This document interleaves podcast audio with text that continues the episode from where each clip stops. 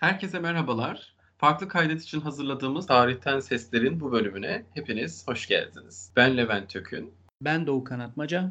Bugün sizlerle aslında belki de daha önce konuşmamız gereken ya da öyle konuşmamızı arzu ettiğiniz tarihin ne olduğundan, ne işe yaradığından veya nerelerde kullanabileceğinden, bir bilim mi olduğundan, onun metodolojisinin yani çalışma tekniklerinin ne olduğundan, amacının ne olduğundan bir sohbet planladık. Tabii bunları konuşurken aslında pek çok farklı düşünceden, pek çok farklı kaynaktan da yararlanabilirdik ama hem eğitimimiz gereği hem ilgi alanımız gereği bu sohbette kendi düşüncelerimizi daha çok örneklerle sizlere aktarmayı düşündük. Ben hemen sözü uzatmadan tarih okumuş, tarihin mürekkebini yalamış arkadaşım Doğukan'a sözü vermek istiyorum. Kısa bir belki tanımla başlayabiliriz Doğukan. Tarih nedir? Tarih zaman içerisinde insanın rolünü, insanın yaptıklarını, hareketlerini anlamaya çalışan bir bilim dalı aslında. Tarihin bilimselliği sorgulanabilir. Çünkü müspet ilimler gibi yani bir fizik, kimya, biyoloji ilmi gibi kesin sonuçlara varılamıyor tarihte. Bu çok zor. Fakat tarih bilimselliğini sonuçlarından değil metodolojisinden alıyor. Çünkü bir disiplin olarak kuralları var, takip edilmesi gereken yöntemleri var ve en önemlisi eleştirel bakış. Tarihin eleştirel bir bakışla olaylara, belgeye yaklaşması ve ona göre yorum yapması gerekiyor. Yoksa 10 farklı tarihçiye aynı malzemeyi verirsiniz, 10 odaya koyarsınız. Aynı sürenin sonunda 10 farklı cevap alabilirsiniz. Bunların hangisi gerçek olacak, hangisi doğru olacak? İşte o yoruma kalıyor. Bu kaçınılmaz bir şey. Tarihçinin rolü çok önemli. Hatta Mark Bloch zannedersem anal ekolün önemli tarihçilerinden. Tarihçiliği bir zanaatkarlığa benzetir. Yani işte bir kuyumcu nasıl ham altını işler ve başka bir şey ortaya çıkartır. Malzemesi altın fakat artık o yüzük, o kolye bir mücevherdir. Sadece altın değildir. Tarihte böyle eldeki ham malzemenin işlenip bir anlamla buluşmasına denir aslında böyle bir disiplin. Bu birazcık insanın ihtiyaçlarından birisi, medeni insanın ihtiyaçlarından birisi. Çünkü insan öleceğini bilerek yaşayan bir varlık. Dolayısıyla yarınını, geleceğini bilmek istiyor, sonunu merak ediyor. Fakat bunu bilmesi mümkün değil. Onun yerine geçmişe bakarak, kayıt tutarak bugünü anlamlandırıyor. Yani tarih bizi aslında böyle bir beyaz kağıt düşünelim ve üstüne ufacık bir nokta koyalım. Çok küçük bir nokta. Biz o noktayız ama işte tarihin yahut zamanın neresindeyiz? Bunu kayıtsız, geçmişe bakmadan tayin etmemiz zor oluyor. Yani mümkün değil. Fakat veri toplayarak yani Hansel ve Gretel'in ekmek izlerini, kırıntılarını takip etmesi gibi biz de bir gidişat, bir yol çıkartabiliyoruz. Bugüne nasıl geldik sorusunu cevaplayabiliyoruz tarih sayesinde. Evet. Aslında söylediğin o zanaatkarlık yorumu gayet mantıklı. Yani ben de daha önce duymamıştım ama çok akla yatkın bir yorum. Çünkü şunu hep söylerim ben de yani gerek tarih için gerek sanat tarihi için hatta arkeoloji için yorum çok önemli bir şey. Tabii bu insani bilimler için çok önemli bir konudan bahsediyoruz, yorum konusunu. Genel olarak bilim deyince daha böyle elle tutulur, gözle görülür hani şeylerden bahsetmemiz sanki gerekiyormuş gibi bir algı olduğu için sadece ülkemizde değil tüm dünyada da. O yüzden yapılan hani analizler, çıkarımlar, tüme varım, tümden gelim neyse artık onun metodolojisi ya da işte anketler, görüşler bunlar aslında sanki böyle bir bilimsel çalışma değilmiş gibi ya da havada kalan şeylermiş gibi, çok hayatımızı kolaylaştıran, işimize yarayacak şeyler değilmiş gibi algılanıyor. Ama aslında tabii öyle olmadığını biz zaman zaman daha belirgin olmak tabii durumuyla anlıyoruz. Mesela her zaman bizim örneklerde gördüğümüz gibi işte geçmişte olan olayların benzerlerinin hatta hemen hemen aynalarının günümüzde olması ve bu tabii ne getiriyor? Gelecekte de olabilitesi olduğunu bize gösteriyor. Nitekim zaten uzun bir tarihe baktığımızda hani 10 yıllık, 20 yıllık değil ama belki böyle 2000-3000 yıllık tarihsel süreçleri incelediğimizde aslında aynı olayların bırak hani 2 kere olmasını 3-4 kere bile farklı farklı karakterler, farklı farklı coğrafyalar bile olsa tekrarlandığını görüyoruz. Aslında geçmişten gelen süreci anlamamızda ve ileriye de dönük bazı şeyleri, bazı çıkarımlar yapmamızda bize çok yardımcı olan bir konudan bahsediyoruz. Çünkü tarih böyle bir şey. Yani genel anlamda yaşadıklarımızı, gerek devletlerin, gerek insanların yaşadıklarını bir yoruma bağlanması, anlamlandırılması. Yani sadece şu değil, işte iki devlet şu tarihte şurada savaşmıştır. İşte kazananı şudur. İyi ama tabii neden? Yani bunun sonuçları ne olmuştur? Öncü bunu hazırlayan faktörler nelerdir gibi pek çok konudan bahsedebiliriz. Tarihte de tabii genel olarak baktığımızda eğitim sistemimizde ya da insanların genel anlayışında ne yazık ki bunun çok ön planda görmüyoruz. Yani iki devletin savaştığını görüyoruz, evet, ya da iki devlet arasındaki ilişkileri görüyoruz. Bir takım tarihler görüyoruz. Fakat anlamlarını, ne işe yaradıklarını ya da işte bize şu an için ne anlatmaları gerektiğini aslında çok fazla ön plana çıkarmıyoruz, değil mi? Yani aslında orada gördüğümüz bir belki illüzyon ve tam bakamamak diyebiliriz. İnsanlar tarihin tekerrür ettiğini söylüyorlar, değil mi? Tarih tekerrürden ibarettir. Fakat bilimsel olarak bu zaten imkansız bir şey. Çünkü zaman bir bütün ve akıyor aslında. Fakat değişmeyen bazı hususlar var. Yani insan mesela hırs gibi, güç arzusu gibi. Roma imparatorları da güç istemiş. Bugünkü devlet başkanları da güç istiyor. Fakat tarihin kendini tekrar etmesi değil elbette. Burada bir derinlik yok ve ispatlanabilirlik yok tarih bilimi açısından. Fakat tarih bir lüks de değil. Yani efendim bilirsek iyi ama bilmezsek iyi olmaz, olmasa da olur gibi bir şey değil. Çünkü biz tarihi verileri, yani tarih içinde yaşıyoruz, zaman içerisinde yaşıyoruz. Ve bunlarla bir kimlik inşa ediyoruz. Bunu doğal olarak yapıyoruz. Yani bilinçli ya da bilinçsiz olması söz konusu değil bunun. Burada da tarihi kullanıyoruz, geçmişi kullanıyoruz. İşte diyorsun ki ben İstanbulluyum, ben Adanalıyım. Niye? Geçmişin orada çünkü. Bunun gibi mesela basit bir örnek vermeye çalıştım. Ve burada bilimden uzaklaşılınca işin içine mitler giriyor. Yine küçük ölçekte bahsedeceğim. İşte mit aile içinde İstanbullu olduğu söyleniyor ama mesela gidip kayıtlara bakıyor ve görüyor ki aslında Bursalı bir aile. Yani bu bilimsellik getirilmiş oluyor işin içine. Mitlere yer bırakılmıyor. Çünkü mitlerin ucunu çekebilirsin. Bu insanları manipülasyona açar. Tarih bilen bireyler ve toplumlar kolay manipüle edilmez. Fakat işte tarih bilinci de öyle hadi bakalım hemen gidelim marketten alalım hepimiz bilinçli olalım değil. Bu nesiller boyu eğitim gerektiren, bu hemen olmayacak, yavaşça olacak bir şey. Mesela gelişmiş ülkelerde tarih bilinci daha yüksek. Acaba ülkenin gelişmiş olmasından ötürü mü yoksa tarih bilincinin yüksek olmasından ötürü mü? Yani birazcık tavuk mu yumurtadan, yumurta mı tavuktan hikayesi. Fakat herhalde bunlar birlikte yürüyen durumlar, değerler. Mesela tarih bilinci yüksek olan birey ve toplumlar daha bilinçli bir şekilde oy kullanırlar. Çünkü neye oy kullandıklarını, neyi seçmeleri gerektiğini bilirler. İşte ekonomi tarihi var, siyasetin tarihi var, toplumsal tarih var. Bugün cinsiyet sorunları yaşıyoruz, kadın erkek sorunları yaşıyoruz. Bunların tarihi var. İklim sorunu yaşıyoruz. Şimdi çevresel iklim, çevresel tarih ortaya çıktı. Çünkü sorunlarımıza cevap arıyoruz. Dolayısıyla tarih bilincinin oluştuğu toplumlarda siyasi hareketler daha bilinçli olur. Talepler daha bilinçli olur. İnsanların iletişimleri daha bilinçli olur. Yani daha iyi bir vatandaş örneği görebiliriz biz. Çünkü haklarını bilir, ödevlerini bilir. Evet. Yani tabii mesela belli hareketlerin neler getirebileceğini de önceden kestirebilir tarihe bakarak aslında. En azından ben öyle düşünüyorum. Çünkü dediğimiz gibi tabii ki farklı karakterler, farklı zamanlar, farklı coğrafyalar olabilir ama en azından her ne kadar %100 aynı olamayacaksa da sonucu farklı olaylardan bir sentez yaparak, bir yorum yaparak aslında o hareketinin ne getirebileceğini de öngörebilir. Tabii bu her zaman doğru olur olmaz, orası ayrı bir konu ama en azından üzerine düşünmeyi, yorum yapabilmeyi sağlar.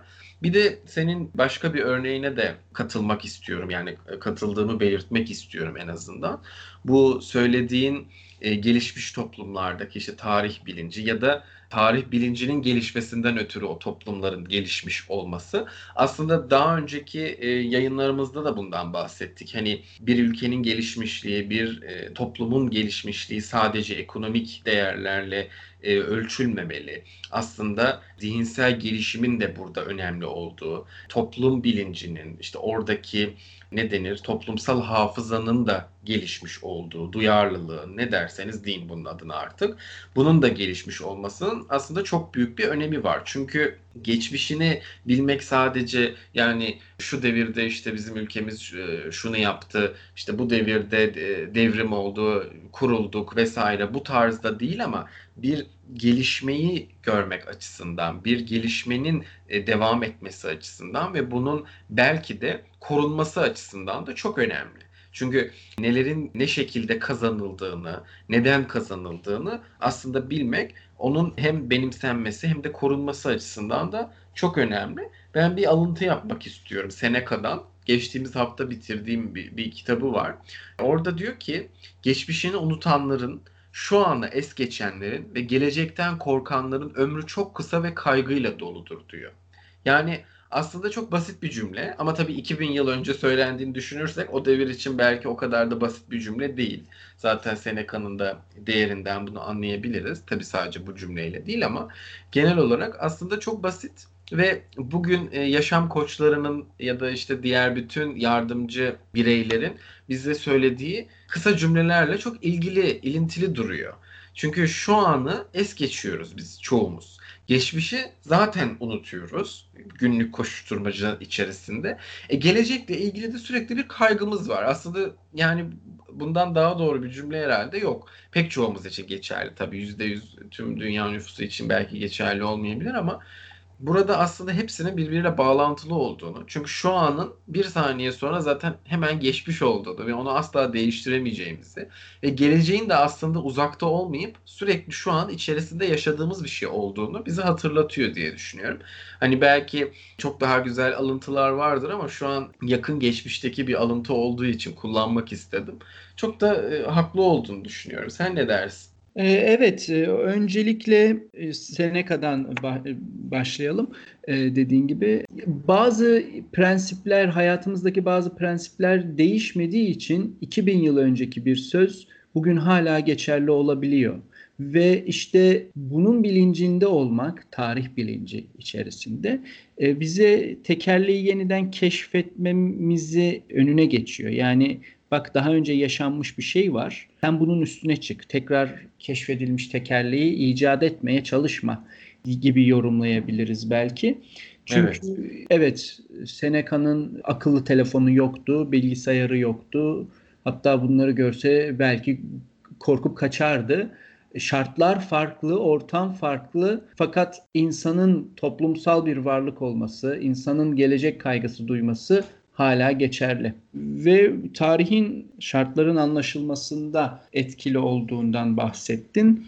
Evet, yani tutarlılık, bilim, müspet ilim gibi bir tutarlılık ortaya koyamasa bile tarih hangi şartlarda hangi sonuçların doğabileceğini tahmin edebilir. Fakat bu kanıtlanabilir bir şey değil. Yani biz inceleriz, ekonomi tarihi çalışmaları yaparız ve bir sonuca vararız ki Almanya'da işte 30'ların Almanya'sında ekonomi kötüye gitmiş, işte milliyetçilik, ırkçılık yükselmiş gibi bir sonuca varabiliriz belki. Bunu birkaç ülkede de, başka memleketlerde, başka dönemde de değerlendirebiliriz ve bu bize bir şey işaret eder. Ekonomi kötüye gidince milliyetçiliğin yükselebileceğini bize söyleyebilir. Fakat bunun her yerde aynı şekilde aynı sonuca varacağını kanıtlayamayız. Yani fizik gibi değildir. Ne bileyim su 100 derecede kaynar. Afrika'da da böyle kaynayacak, Mısır'da. efendim Tayland'da da 100 derecede deniz kenarında su kaynayacak. Bunun gibi bir kural getiremez tarih, fakat anlamlandırır işte. Ha, bak bu tür şartlar oluşunca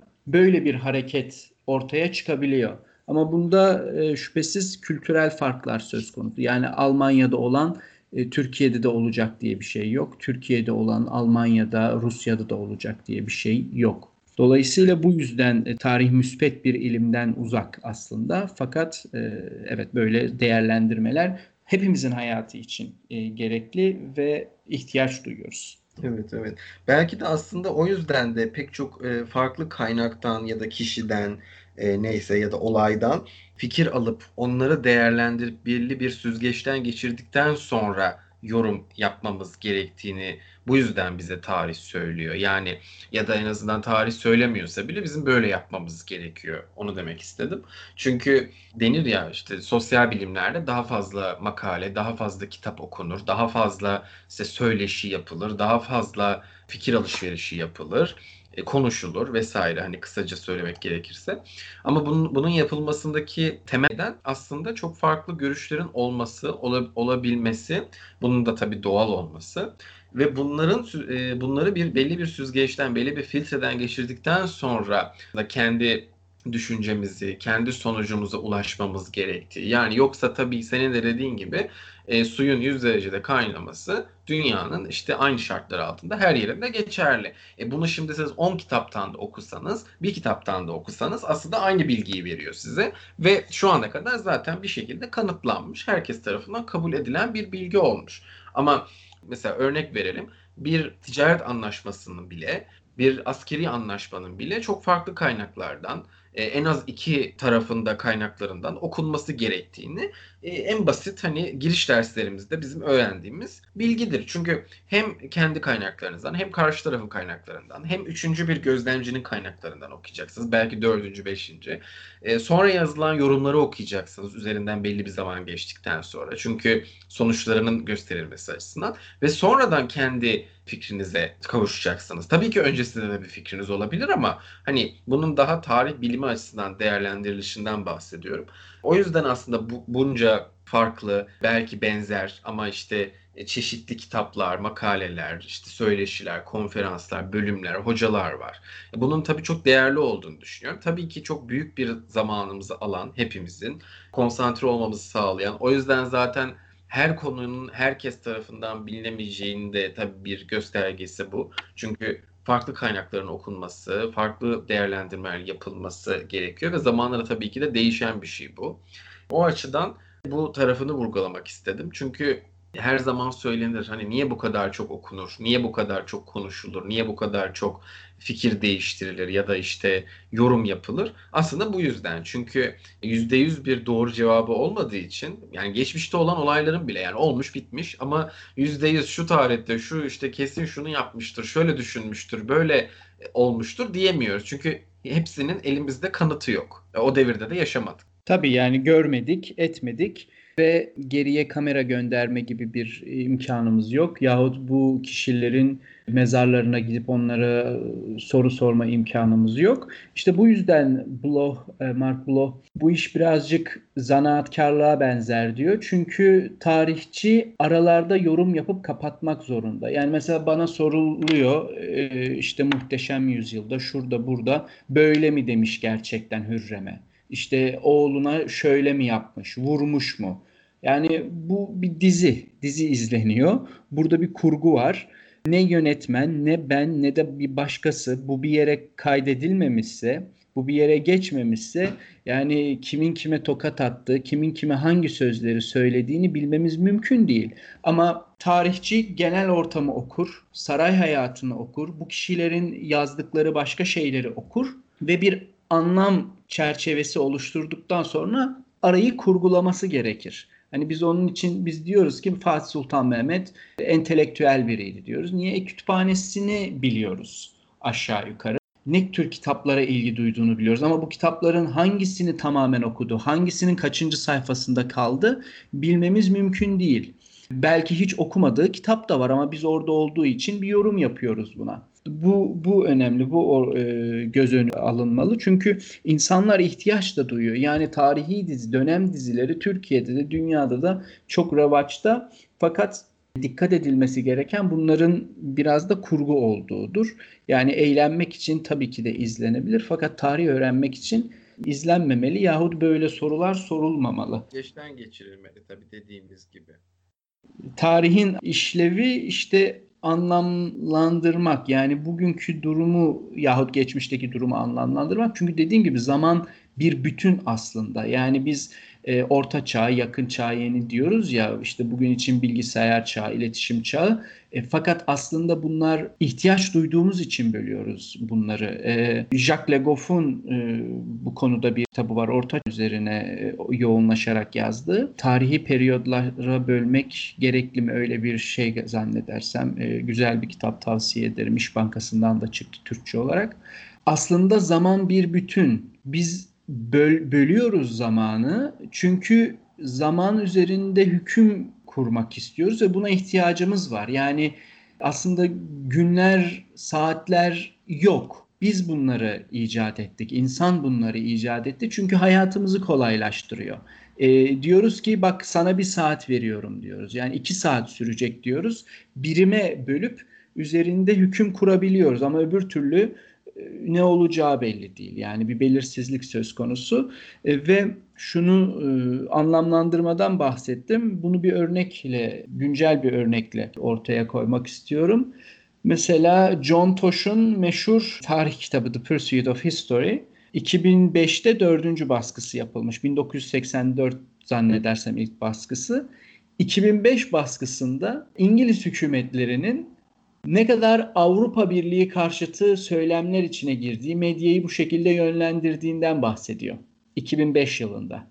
2016 yılına geldiğinde biliyorsun Brexit oylaması. Şimdi bu bir falcılık değil.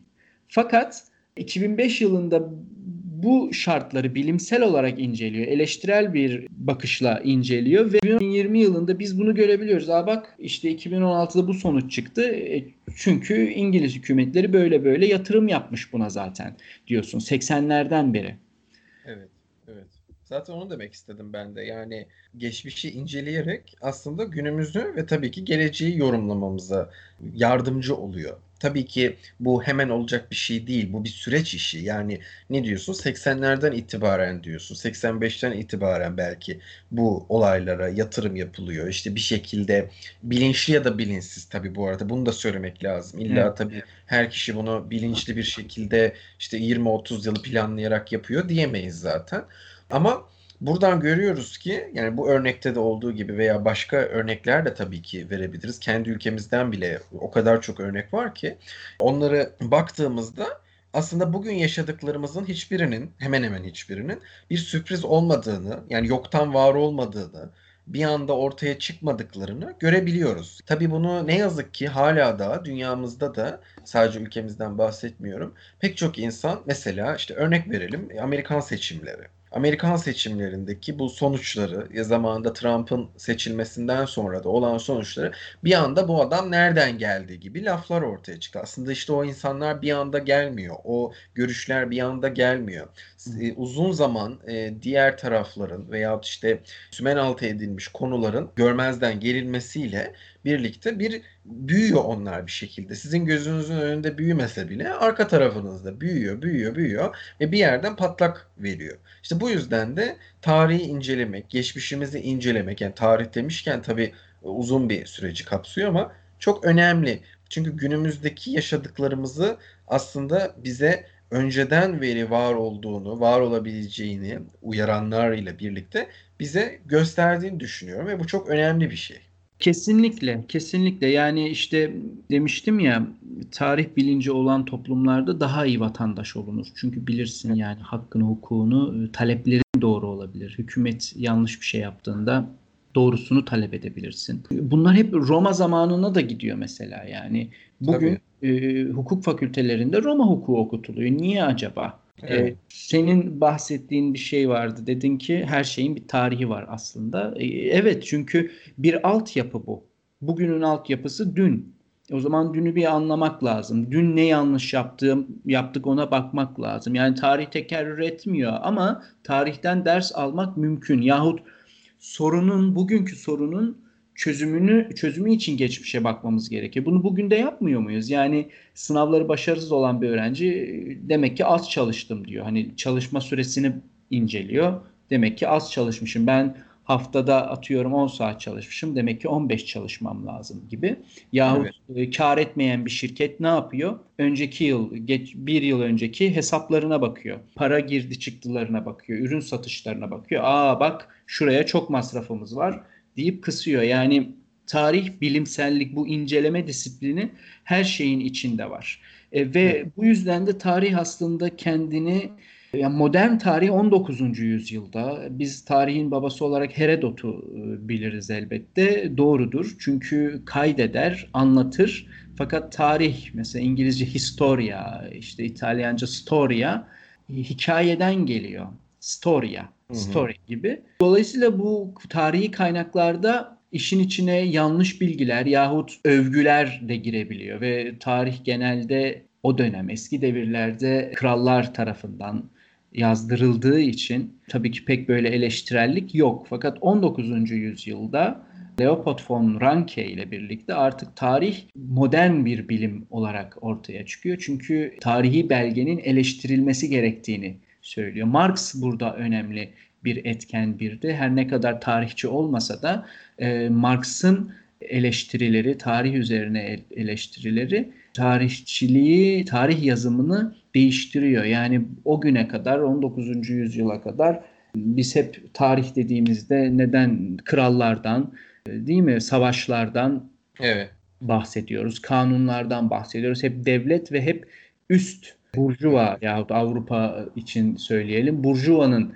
etkisini görüyoruz. Yani bir çiftçinin tarihi yok yahut onunla ilgili bir kayıt yok. Bir tüccar hakkında bir şey yok ve Marx'ın bu sosyal sınıf çatışmaları, sınıf açıklamalarıyla History from Below denilen, yani alttan tarih diye çevirebiliriz, artık ne kadar doğru oldu emin değilim. İnsanın genel olarak tarihini de incelemeye başlıyoruz ve bu bir güncelleme işte aslında. Bugün de var bu. Mesela çok ilginç bir makale, çok adını unuttum. Osmanlı İmparatorluğu'nda ekonominin gerilemesinin sebeplerini İzlanda'da bir yanardağın patlamasına bağlıyor. Orayla başlıyor makale.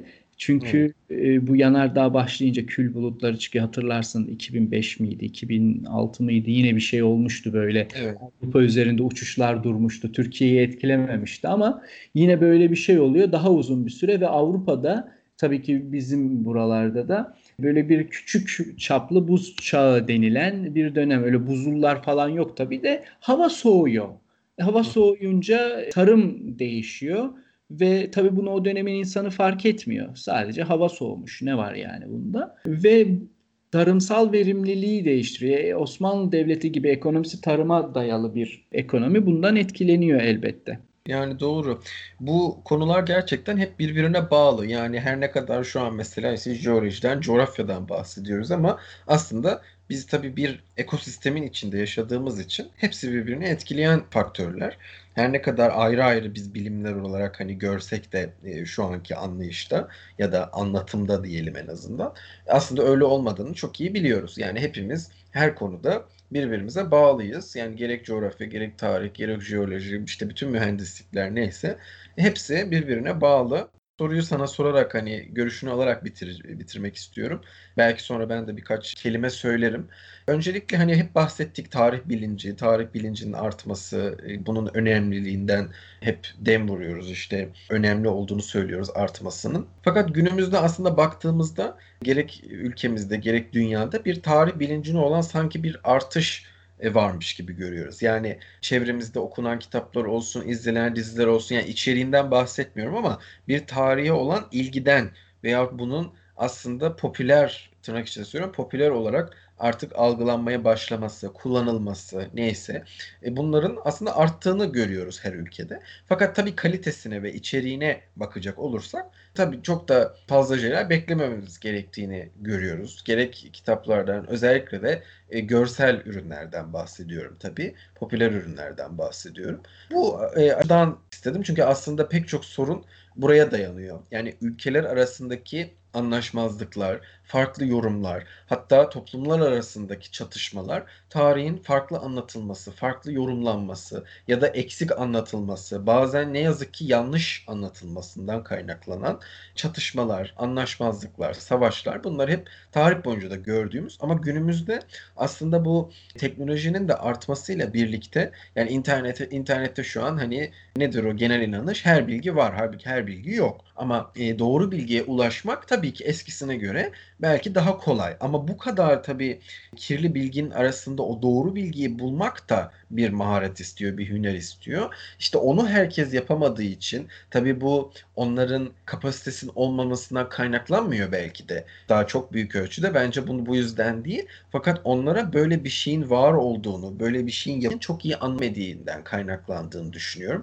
Çünkü her ne kadar doğru bilgi tabii o da bir görece bir kavram ama yorumdan bahsetmiyorum. Yani olayın olup olmaması veyahut işte bir kronolojik sıradan bahsediyorum. Bunlar üzerine bile toplumların, ülkelerin anlaşamadığını biz görüyoruz. Hatta coğrafyamızdan örnek verecek olursak bile pek çok savaşın buradan çıktığını görüyoruz. Ya bu konular aslında her ne kadar sanki günümüzdeki sorunlarla ilişkili değilmiş gibi gözükse de bütün sorunlardan, ya sınır kapılarının açılıp açılmamasından, bizim buradan bu konuşulan, hani siyasete girmeden söyleyeceğim ama Doğu Akdeniz'deki tüm bu tarih okumasından kaynaklanan sorunlardan da bahsediyoruz. Gerek sınır sorunları, gerek işte bu doğal kaynaklar sorunları. O yüzden bu tarih bilincinin hani artarken aslında içeriğinin de önemliliği, içeriğinin nasıl ve ne kadar doldurulması gerektiği konusu da çok önemli diye düşünüyorum. İşte tarih bir ihtiyaç. Eksik, gedik, tam, doğru, yüksek oranda bilimsel, safsata da olsa, ne şekilde olursa olsun tarih medeni insanın ihtiyacı. Değindiğin gibi kimlik inşasında, politik ajandada, siyasi durumda, çatışmalarda, çıkarlarda, coğrafyada tarih önemli. Fakat bilimsellikten uzaklaştıkça işte araya dedikodular giriyor. Ve bunlar üzerinde insanlar hareket etmeye başlıyor. Bunları dayanak alıyor ve bu çıkmaza sokuyor. Yani ben Facebook'ta çok gördüm. Tutturmuş diyor ki işte siz Türkler İstanbul'u yaptınız, biz onu geri alacağız, Konstantinopolis yapacağız diyor. Altına da yazmış birisi, hayır biz onu aldık ve İstanbul yaptık, artık İstanbul'dur. Şimdi yani o Konstantiniye dediğin İstanbul'dur zaten.